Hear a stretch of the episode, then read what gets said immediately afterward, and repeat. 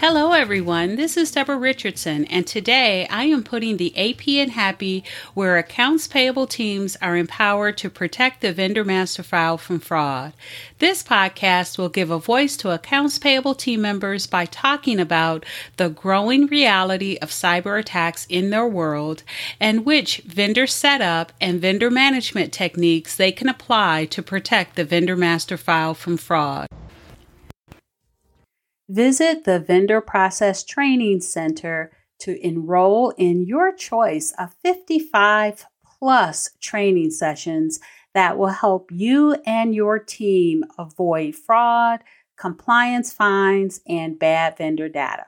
Or just sign up to get access to vendor process FAQs and to attend weekly drop-in live Q&A sessions. Visit training.debrarrichardson.com today.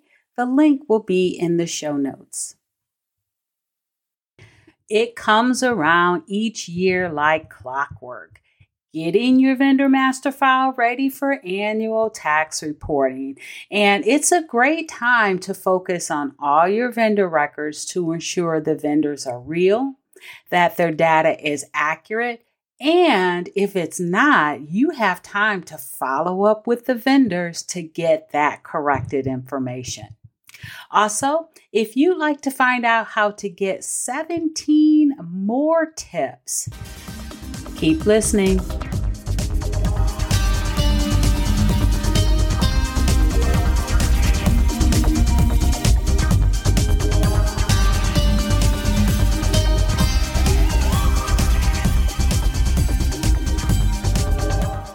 Welcome to episode 258.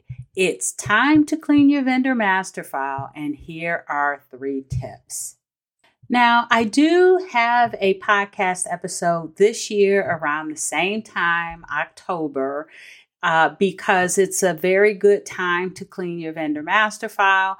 Um, but this year, I am also going to include a link because I have a uh, webinar that is coming up. It's called, or it's part of the 20 Tips in 20 Minutes series. So, if any of you have been following those and attending my monthly series for 20 Tips in 20 Minutes on a specific vendor topic, in October, it is going to be cleaning your vendor master file and cle- uh, keeping it clean. Now, it's sponsored by uh, Financial Operations Network, which has the vendor info portal.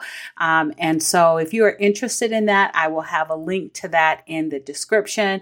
But again, I always talk about this in October because it's a great time to do it. Now, this podcast is being published on Thursday, October 5th. But if you happen to be listening after this date, maybe you're into January, it is never too late to start the cleanup process. And uh, specifically for those U.S. entities, if your company is a U.S. entity, you know January is like go time for tax reporting. So let's talk about uh, cleaning your vendor master file and some tips. But I'm going to start with, right? Um, again, this is a great time. Although I recommend that it's, or I say it's really been time since I recommend cleaning your vendor master file monthly, quarterly, semi annually, or at the very least annually.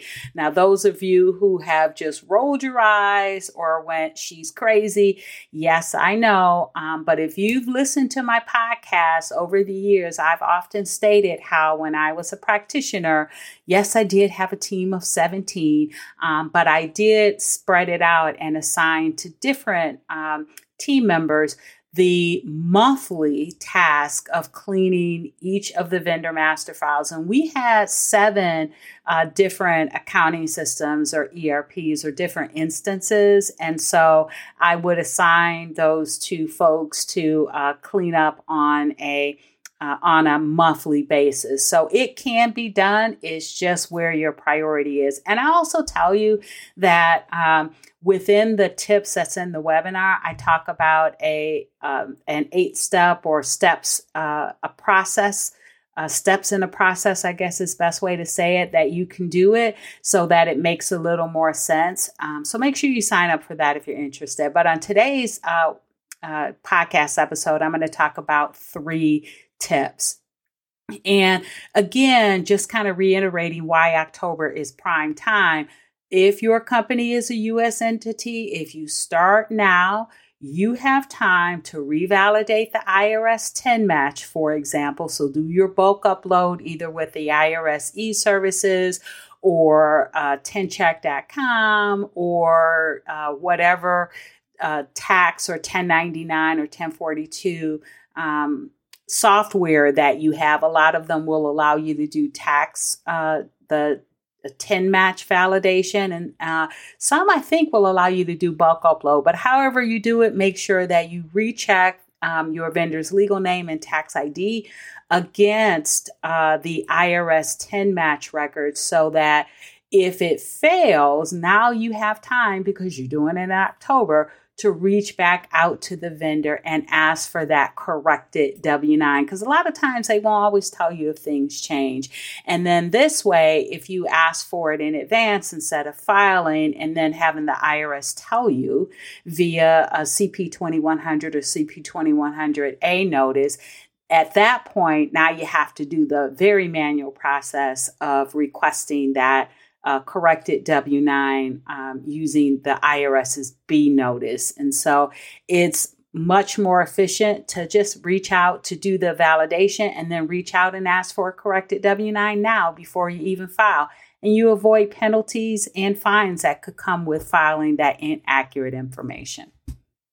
So that's why October is prime time, but it's also great to have accurate vendor data to avoid fraud, all regulatory fines, not just the IRS. Um, and then also uh, avoiding the risks that come with bad vendor data like duplicate vendors.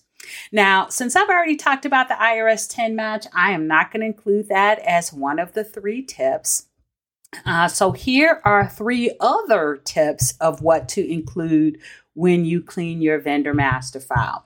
Now, the first tip is to revalidate against watch lists. This is what I was talking about when I said uh, all regulatory fines, right? Making sure you clean your vendor master file because the watch list um, fines, especially again, if you are a U.S. entity, uh, you have to make sure that you are not paying a vendor that is on one of the U.S. Department of Treasury's OFAC or o, uh, Office of Foreign Asset and Control um, consolidated watch lists. And if you do pay them, then that means it could be both civil and criminal penalties. So if you do not have a program or a way for a continuous monitoring. I know some of you do, but if you don't have that, then you need to recheck them. And by the way, this is one of the main reasons why I recommend that you revalidate or clean your vendor master file monthly, because if you think about it, um, you are one not supposed to pay vendors that are that appear on these lists, and these lists are not static. So every time you generate a pay file and pay one of these vendors, you really need to have checked that they are not or have not been added to uh, a watch list. So, rechecking your vendor's legal name and in some cases, combining that with their tax ID against watch lists and other exclusion lists will allow you to find those vendors that were subsequently added to a watch list since they were onboarded or checked last. And I've said this lots of times before, but things uh, that are going on out there, such as the uh, Russian invasion on Ukraine, does have an effect on these watch lists that really increase the OFAC list, for example, probably other uh, watch lists or exclusion lists as well. So you do need to recheck them. It's not a one and done. And if you are not checking at all at the time of vendor setup or even uh, at the time a vendor uh, submits a request to change their information, I recommend you start doing that ASAP. Now, if you need a resource uh, to find where to click or uh, resources for reference or resource links to find um, where you can do those validations, you can download my free vendor validation reference list with resource links. That is actually always in the uh, show notes of this podcast, and you can check the different watch uh, watch list links that may be applicable to your company. I do have on there. I think I have 28 different validations or 28 different um, resource links that you can click on. One of them is definitely OFAC. So you do want to make sure you're checking that because that one actually has some very steep penalties and interest. Uh, every now and again, I go over to, they have a page on uh, the U.S. Treasury Department's uh, OFAC site where it uh, they will list like all of the fines that they have um, uh, that they have assessed to different companies, and it is it can get very high. I know um, uh, Facebook was on there, and they were in the millions.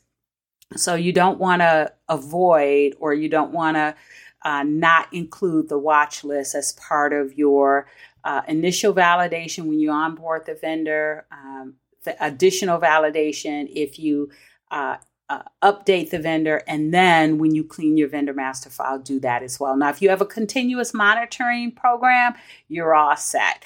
But if not, include this first tip when you um, when you clean your vendor master file. Now, the second tip when you clean your vendor master file is to make sure you validate your vendor addresses. Now, you may not think that you need to do that, but if you think about it, and this used to happen to us all the time, like me when I was a practitioner, um, we would send the 1099s and the 1042s out, and then half of them will come back. And I'm exaggerating with half, but we used to send out 24 to 30,000 uh, 1099s every year. And so you can imagine that we did get a percentage of those back, and some of those were due to uh, the vendor's address address not being formatted correctly, so it's not mailable. Now, I don't know of a resource that will tell you whether or not a vendor uh, is connected to that specific address, but you can make sure the address is mailable to, um, by making sure it's formatted correctly. And you can also check the status of the address as well to make sure it's not vacant or inactive because it's going to come back for that reason um, too, or it may come back for that reason as well.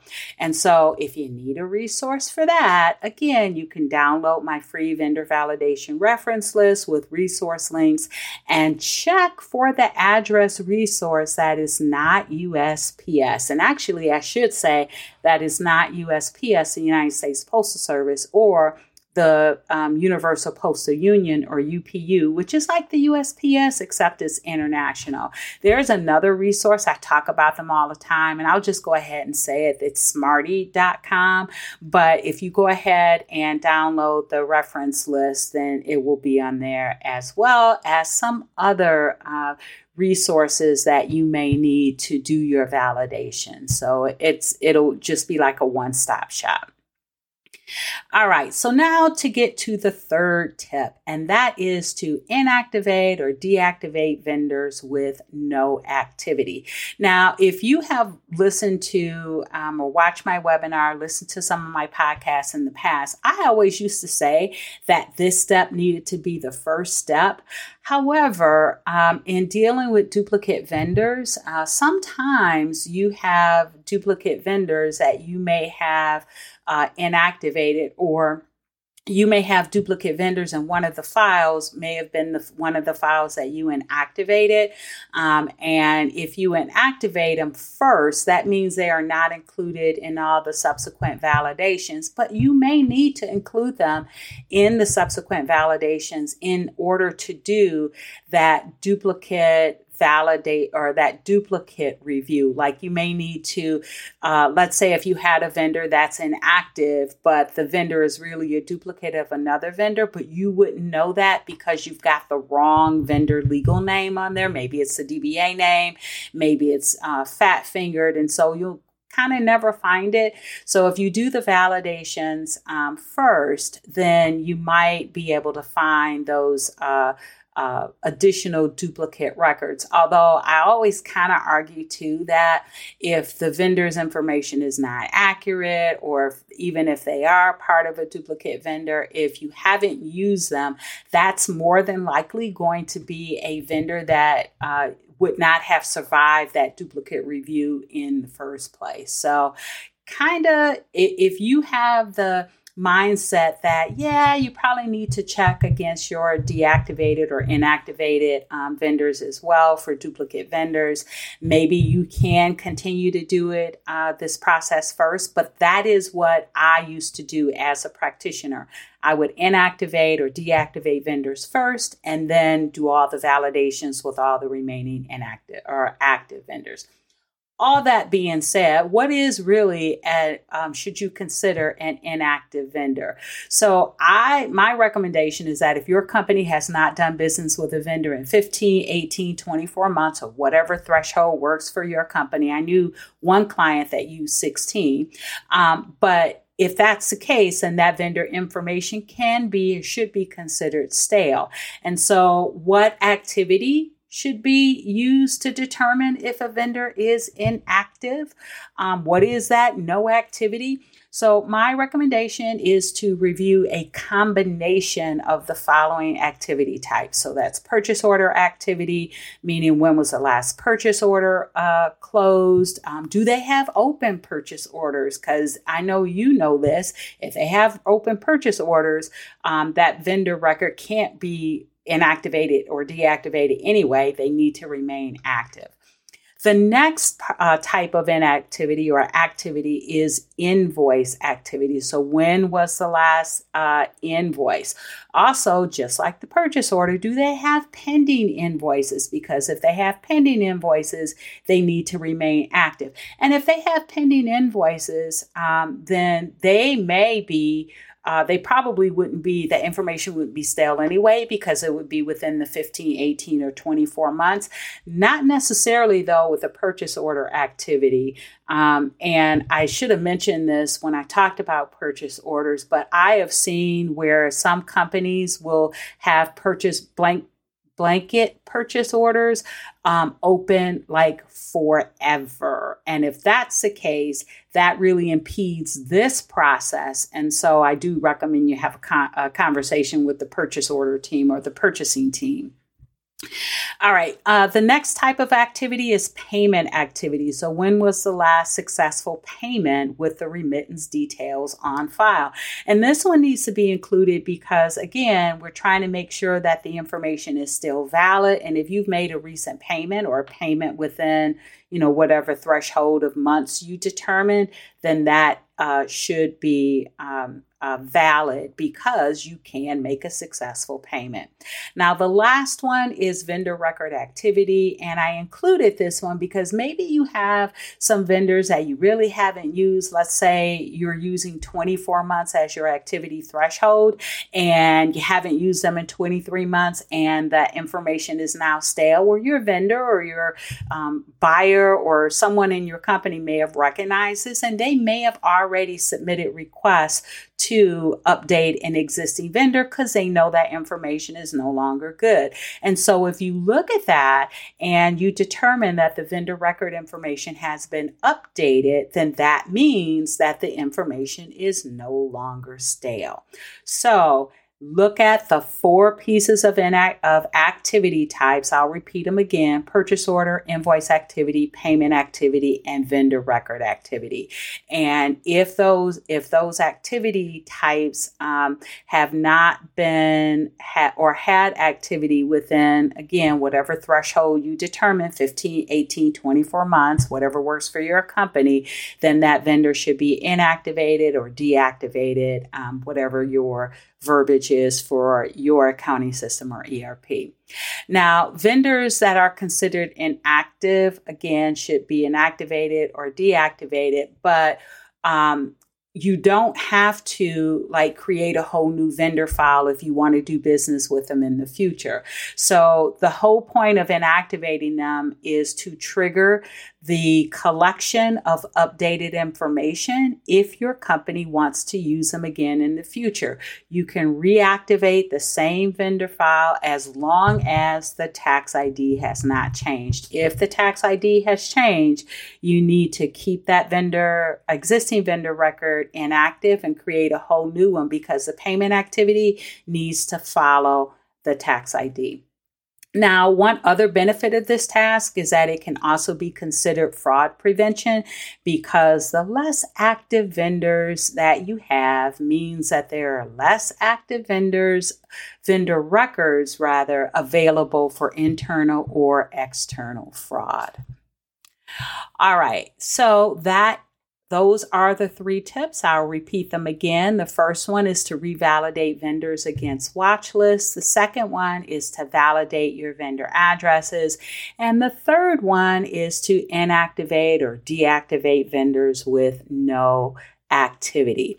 And if you want more tips, like 17 more tips, then you can attend the free 20 tips in 20 minutes. It's a webinar series I do every month. And this month, uh, October 18th from 1 to 1.30 um, Eastern time, so it's 30 minutes, I'm going to be talking about uh, tips or 20 tips to clean your vendor master file and to keep it clean. So I will have five tips on uh, the vendor master file cleanup strategy. I'll have three tips using your accounting system or ERP.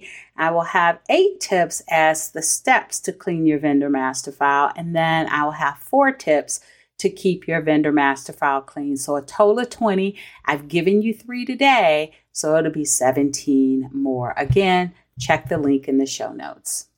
All right, so thanks everyone. I hope you enjoyed the 258th episode of the Putting the AP in Happy podcast, where accounts payable teams are empowered to protect the vendor master file from fraud. Don't forget to check the show notes for the links mentioned in the podcast. And if you enjoyed this episode, consider subscribing and writing a review of my podcast on the platform that you use to listen. Stay happy.